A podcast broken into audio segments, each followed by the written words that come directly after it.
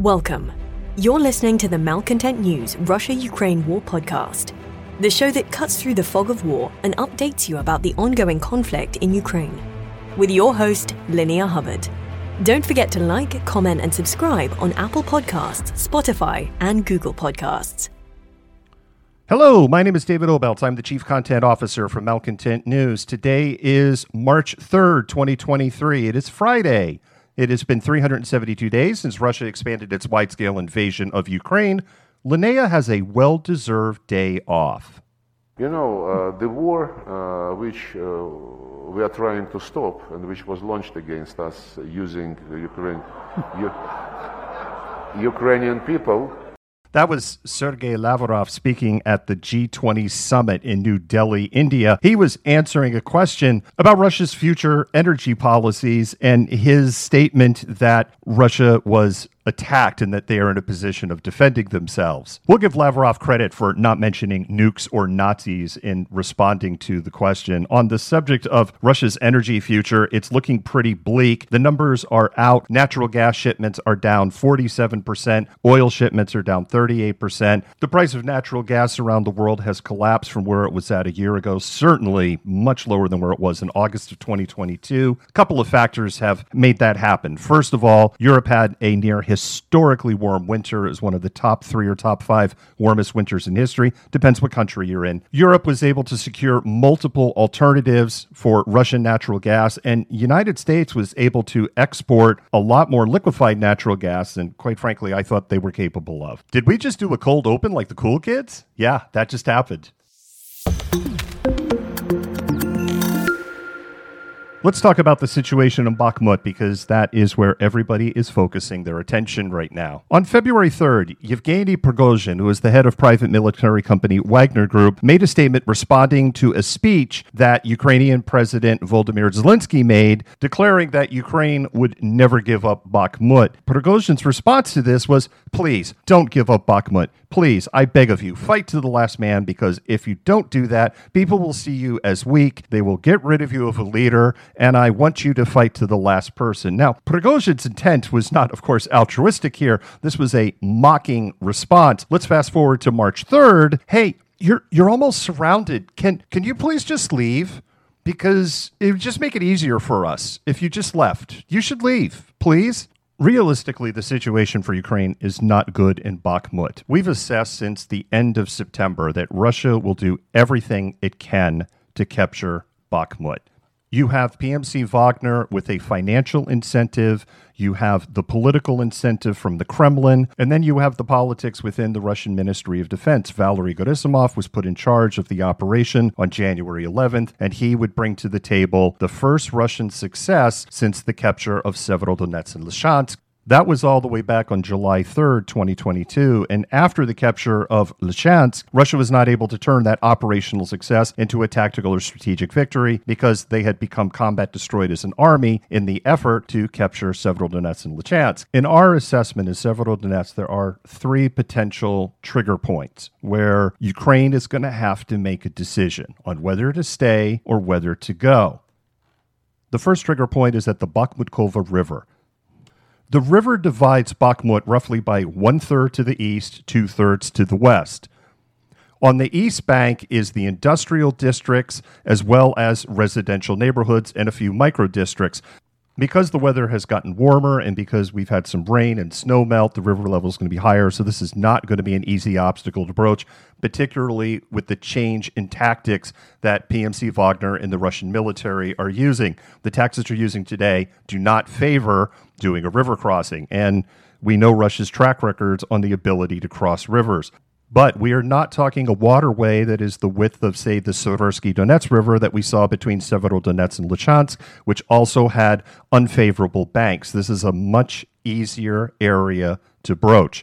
And if and when Russian forces broach that, that's when you get into this real nasty urban fighting like we saw in Mariupol. Although in this scenario, Bakhmut isn't surrounded the way that Mariupol was. And even if the garrison within Bakhmut were to become surrounded, it would be much easier for the Ukrainian armed forces to support that garrison through airstrikes, artillery strikes, HIMARS strikes, and looking for opportunities to provide some degree of resupply. In the northeastern part of Bakhmut, Russian forces have reached all the way to the river. That's not the case in the east or the southeastern part, but Ukraine is definitely getting to a point that in our assessment, this is a trigger point they're going to have to make a decision. The second trigger point is at Ivanyivska. This is a suburb of Bakhmut that is located on the southwest corner of the city. Ukraine has done a very effective job of defending this settlement and also to the south, defending along the entire length of the Seversky Donets Donbass Canal. This area is very stable, and Russian forces appear to be content to have fire control over the T-504 highway, a critical ground line of communication, that's GLOCK supply line for Ukraine. That trigger point is okay. This brings us to the third one, which is Kromove. The T-506 highway is the last paved ground line of communication that's supporting Ukraine and Bakhmut. It runs from Chasiv Yar through Kromove into the city itself. Russian forces yesterday shelled a bridge. That bridge had detonation charges set up on it in case Ukraine had to retreat so that Russia couldn't use it. The artillery strike set off those charges, and that destroyed the bridge. That is not the last road in and out of Bakhmut. There are numerous dirt roads that can be used, but that's the problem. They're dirt. We're moving into mud season, into the rainy season. They're going to be very hard to continue to use. So we've covered that there are three critical points where Ukraine is going to have to make a decision on whether to stay or go. None of those have been reached. You have two of the three that are, quite frankly, in a critical state. Ukraine is reaching a point it is going to have to start making some decisions. What practical reason does Ukraine have to stay? They are fighting a belligerent that will do everything short of sea burn, chemical, biological, radiological, nuclear, to take Bakhmut. Isn't it just time to go? In our assessment, we believe there are two things that are going on. First, by forcing PMC Wagner and the Russian troops to continue to grind this out in Bakhmut, Ukraine is fighting a war of attrition with the benefit of the defender's bonus. The defender's bonus is if you are attacking a place that is well defended, you're going to need to have a ratio of 3 to 7 attackers for each of the defenders to assure that you'll be able to capture that location. Attackers by default suffer heavier casualties when they attack well-defended positions, and Bakhmut has excellent defensive structures that have been set up going back to the Cold War era. This was a military city. Ukrainian forces have kept most of Russia's available combat potential bottled up at Bakhmut for 7 months now. And this has enabled Ukraine to largely create a frozen front across the rest of the theater of war. The second reason that Ukrainian forces have not withdrawn up to this point, maintaining a siege on Bakhmut is going to be far more difficult than maintaining a siege at Mariupol or at Sieverodonetsk. Mariupol was surrounded in depth. Ukraine had no viable way to provide artillery support, air support, or meaningful amounts of resupply. In the case of Sieverodonetsk, Ukrainian forces had a strong fallback point in Lysychansk. The mistake that Ukraine made, it's one of the biggest mistakes that they made in 2022, they didn't rotate out their troops. They just kept the same frontline units fighting in Severodonetsk, had them fall back to Lysychansk. And the troops were exhausted. And Ukraine started having military units refusing to fight. And that's the point that they decided to withdraw. Now, Ukraine learned from that mistake where we're seeing this constant rotation of units in and out. They spend 7-10 days up on a front line. Then they rotate back. They bring in another unit. And this is far more effective for the physical and mental well-being of those units. And it allows replacement troops to get a little time to integrate with their new unit, for those who have been on the front lines to give them an education on don't do this, don't do that, you have to unlearn this, here's this trick that you need to know, versus you just get a group of replacements sent up to the trench, you're already in the fight for your life, and you've got no way to counsel them, train them, mentor them. The problem that Russia's going to face if they have to surround Bakhmut is they're going to have to protect the northern and the southern flanks. They're going to have to hold the eastern position, and they're going to have to be able to hold the door closed on the west side, where they're going to be wedged between Ukrainian troops in Bakhmut and Ukrainian troops in Chasiv Yar, which is also very heavily defended with defenses in depth. And Prigozhin said earlier this week that he is concerned that they could end up in this Azovstal scenario, where there is a group of Ukrainian troops who are motivated, relatively well-equipped, fighting in an urban environment in a Cold War-era city with multiple bunkers to hide in and move through, and the benefit of Ukrainian fire support. The other thing that they want to avoid when you get into urban warfare, Ukraine did this in Sieverodonetsk, they will hug the Russian forces. This is a technique that was developed by the Soviets in World War II. Hugging is when you get as close as possible to your enemy in urban fighting. This takes away the ability for your enemy to use artillery and airstrikes, because the risk becomes very high that they'll hit their own troops. And it makes for really nasty urban fighting. In our final assessment, Ukraine will eventually have to withdraw from Bakhmut. Russia will just continue to throw combat potential at that city until it is captured. The Ukrainian general staff will withdraw from Bakhmut at the exact moment when they are satisfied that a sufficient amount of Russian combat power has been destroyed, because ultimately this is preparing for a Ukrainian offensive later in the spring somewhere else. You're listening to the Malcontent News Russia-Ukraine War Podcast. Our team of journalists, researchers, and analysts is funded by readers, listeners, and viewers just like you. To support independent journalism, please consider becoming a patron. You can find us on patreon.com/malcontentnews. In Luhansk, there's something that's happened in Kreminna, which is very interesting. The Russian Ministry of Defense last week made a decision. They withdrew some of their forces that had been placed there as part of the offensive operations that been going on for about 7 weeks. Russia has made some gains in forests and fields and capturing some strategically important trenches, to use their language, but there have been no settlements that they have recaptured. The units that they withdrew are being sent to Vuhledar, and that's very interesting. The units that they moved in to replace them are these poorly trained, poorly equipped MOBICs. Since January 24, Russia has suffered losses that in a modern military would not get generals promoted. They would get generals relieved of duty. They've lost over 100 armored vehicles. The 155th and 140th Naval Infantry are combat destroyed and having to be reconstituted. This is why they moved some of those units out of Kreminna. They want to keep that offensive going. Vuhledar is important, and Vuhledar, we've talked about this before, at least makes sense. Bakhmut doesn't make sense. Insurgents in Mariupol are reporting that they are seeing a reduction in the number of Russian troops that are moving through the city. The Russian troops that had been dispersed in the villages around Mariupol, a lot of those forces were sent to Vuhledar, and those forces are now combat destroyed. Those villages are empty. What does this tell us? There are really just two possibilities. Number one, Russia's combat losses have been so high that Gerasimov's battle plan is starting to fall apart. They're having to make decisions on where are they going to move the remaining combat power to keep offensive operations going in the areas they see that are most critical. Number two, Russia is sitting on a large reserve force, and they are planning another offensive somewhere else in Ukraine over the next few weeks.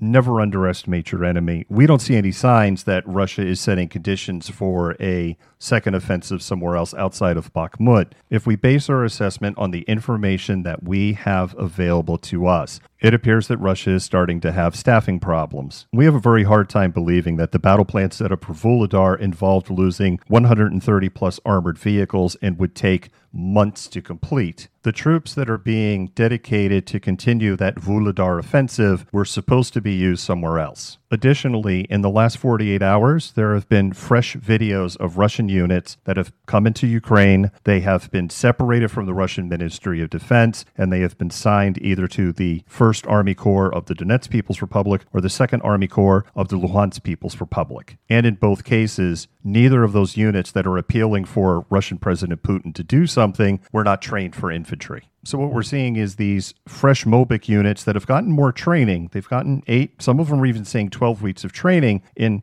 artillery or tanks, are being told there's no artillery pieces. We have no artillery pieces left. There's no tanks. We have no tanks to give you. You're infantry now. By changing their legal status from soldiers of the Russian Ministry of Defense to, you can't see me doing the air quotes, volunteers of the LNR or DNR armies, Russia doesn't have to count their casualty numbers. Russia doesn't have to provide them veteran benefits. Russia does not have to provide them disability and medical care beyond stabilization. They don't have to pay death benefits to their families. Wait, what about Ukraine? Aren't Ukrainian soldiers dying in all of this? Don't they have some of these same issues? Ukraine is suffering terrible losses in places like Bakhmut. If we look at a place like Vuhledar, the Ukrainian losses are nowhere near what the Russian losses are. And if we look at places like Bilohorivka and Luhansk or around Kreminna, it's a similar story there. In our final assessment, it appears to us that Russian losses across the theater of war are reaching a point that the Kremlin is having to make decisions that they didn't want to make back in January. Their timetable is falling behind, and time is no longer on the side of the Russian Ministry of Defense. Our last segment today is about Igor Strelkov Girkin, our favorite FSB colonel, convicted war criminal, failed MOBIC, Kremlin pariah extraordinaire. Girkin was pretty emo earlier in the week, but he is back to his salty, snarky self again. There is legislation that is moving through the Russian State Duma that would further strengthen the so-called don't say war laws, which will make it harder and expand the penalties for not only criticizing the military, but extending this out to organizations like PMC Wagner. But it's okay, because Girkin's got his followers back on his social media channels, and he has come up with a list of euphemisms that they could use so that they won't run afoul of the new law. And I'm just going to read them off because this is an absolutely epic list. Number 1, victorious de-escalation of the Kyiv, Chernihiv, and Sumy regions. Number 2, an amazing successful regrouping from the Kharkiv region. Number 3, a heroic, difficult decision. Number 4, alternative success at Vuhledar.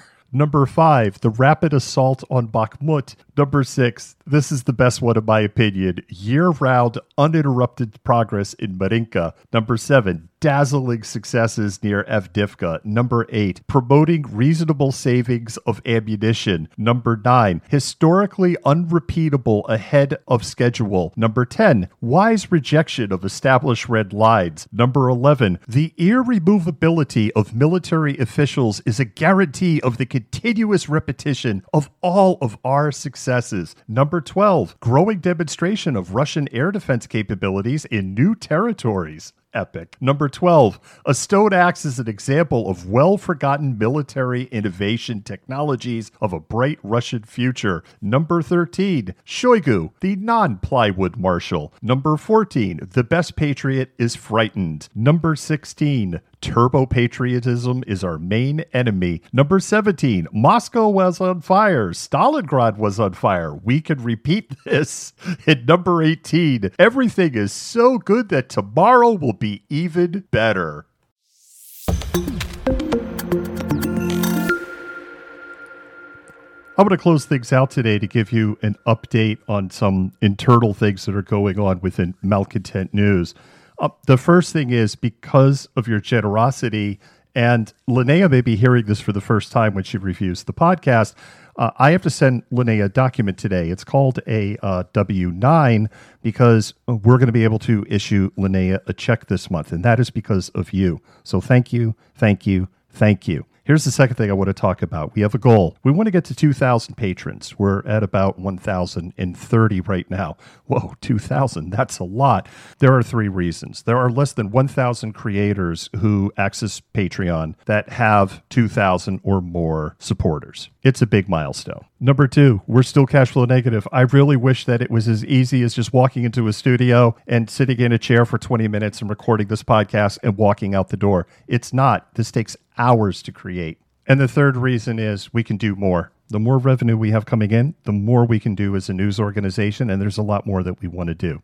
For the cost of a latte, you can support us for an entire month on Patreon, and we have different tiers that are available, full stop. If you're listening to this right now and your finances are in a state where it's $5 to the charity of your choice or $5 to Malcontent News, please support the charity of your choice, please. If you're an existing patron, thank you for your support. This is not an appeal for you to increase your contribution on Patreon.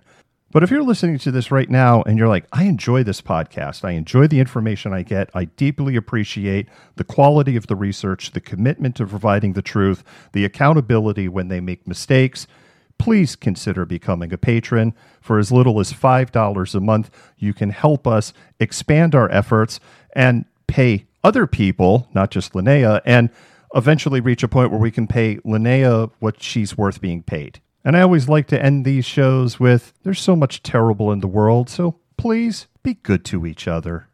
You've been listening to the Malcontent News Russia-Ukraine War Podcast. To help keep us independent, please consider providing financial support by becoming a patron. Want on-demand news in your hand? Download the Google News app and make Malcontent News one of your favorites to receive breaking news updates. Thank you for listening.